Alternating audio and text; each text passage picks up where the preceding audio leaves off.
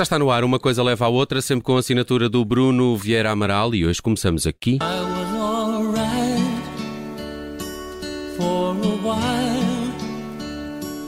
I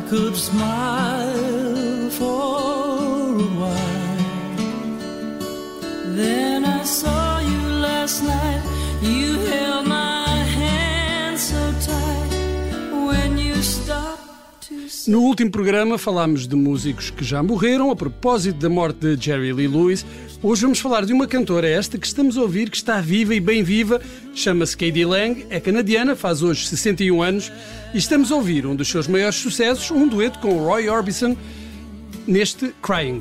Crying, que era uma versão velhinha de Roy Orbison, que tinha chegado ao número 2 da tabela norte-americana lá na década de 60. Em 1980, o nosso conhecido Don McLean, autor de American Pie, de que já falamos aqui no último programa, também pegou em Crying e fez isto. I was alright for a while. I could smile. Bem, eh, não fez muito diferente porque Eh, não. aqui a ideia é não estragar, não é? Basicamente.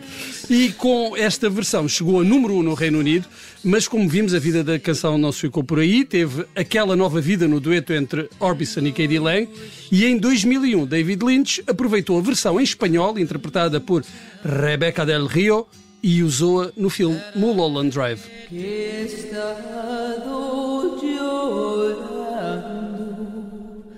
Por tu amor, llorando por tu amor, luego de tu adiós sentí todo mi dolor, sola y llorando. Lá. David Lynch, que já tinha contribuído para a reabilitação artística de Roy Orbison, porque usou In My Dreams no filme Veludo Azul. E claro que não podemos deixar de referir a importância de Pretty Woman, o filme, para aumentar ainda mais a popularidade das canções de Roy Orbison, mesmo após a morte dele em 1988. Pretty Woman, que ouvimos aqui há dias, quando Julia Roberts fez anos, mas que vamos ouvir outra vez porque isto é uma coisa leva à outra.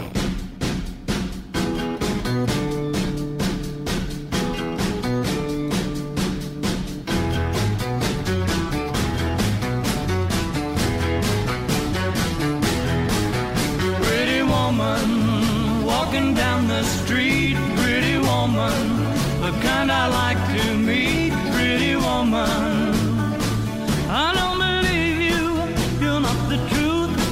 No one could look as good as you. Mercy. Bem, agora eh, trazemos um bocadinho aqui de polémica, porque o filho de Roy Orbison veio dizer há uns tempos que os Rolling Stones tinham surripiado o pai dele. Mais especificamente, tinham roubado Pretty Woman para compor a Satisfaction. Hum, mas não são muito parecidas. Ou Ele, ele diz, eh, ele chama-se Roy Orbison Jr., eh, para começar por esclarecer esse, esse ponto.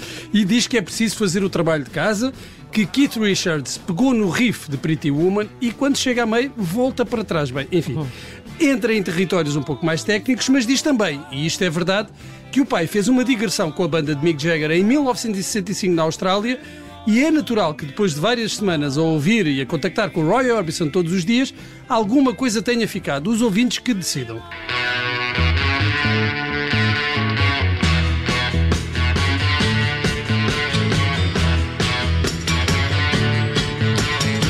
Pretty Woman. É, é um bocadinho, é um bocadinho rebuscado este termo. Um bocadinho, um bocadinho, mas enfim, technicalities. É isso.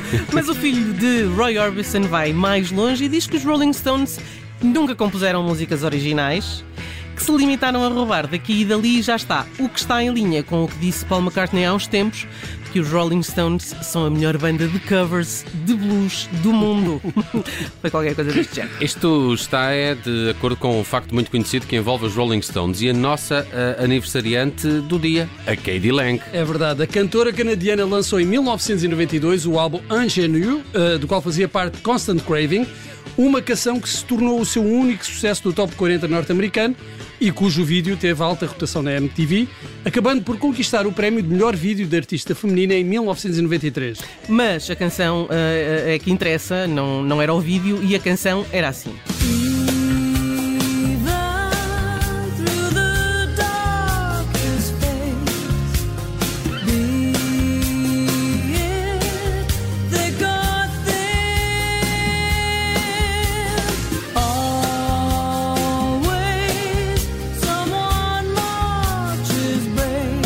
Cinco anos depois, os jovens dos Rolling Stones lançaram o álbum Bridges to Babylon e o primeiro single desse álbum foi Anybody's Seen My Baby. O vídeo não teve nenhum prémio, mas tinha uma futura premiada, a atriz Angelina Jolie, antes de se tornar uma das atrizes mais populares do mundo e que na altura até era mais conhecida por ser filha de John Voight, que eh, também foi aqui falado no Uma Coisa Leva a Outra há dias. Mas voltando à nossa história principal, Anybody Seen My Baby foi lançado e algumas pessoas, quando ouviram isto.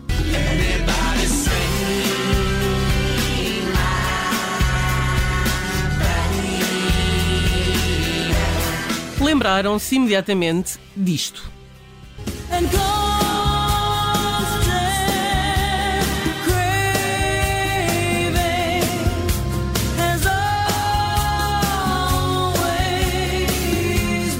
Ora, cheirou logo a esturro e depois de queixas e negociações, a autoria da canção teve de se acrescentar o nome de Katie Lang e de quem escreveu Constant Craving com ela. Os Rolling Stones, nomeadamente Mick Jagger e Keith Richards, defenderam-se e disseram que nunca tinham ouvido a canção de Katie Lang, mas que aquilo é muito parecido. Lá isso é. E pronto, lá tiveram de dividir o espólio com a compositora canadiana. Rolling Stones, que tinham estado no outro lado da barricada num alegado caso de plágio, este ainda mais famoso e que se arrastou durante anos e que envolveu a, a canção mais conhecida dos Verve.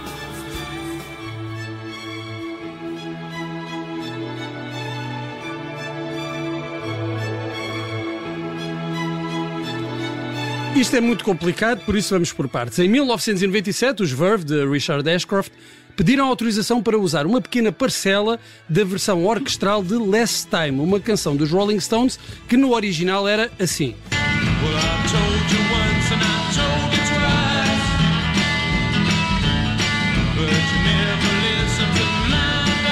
E que na versão da orquestra de Andrew Oldham ficou assim.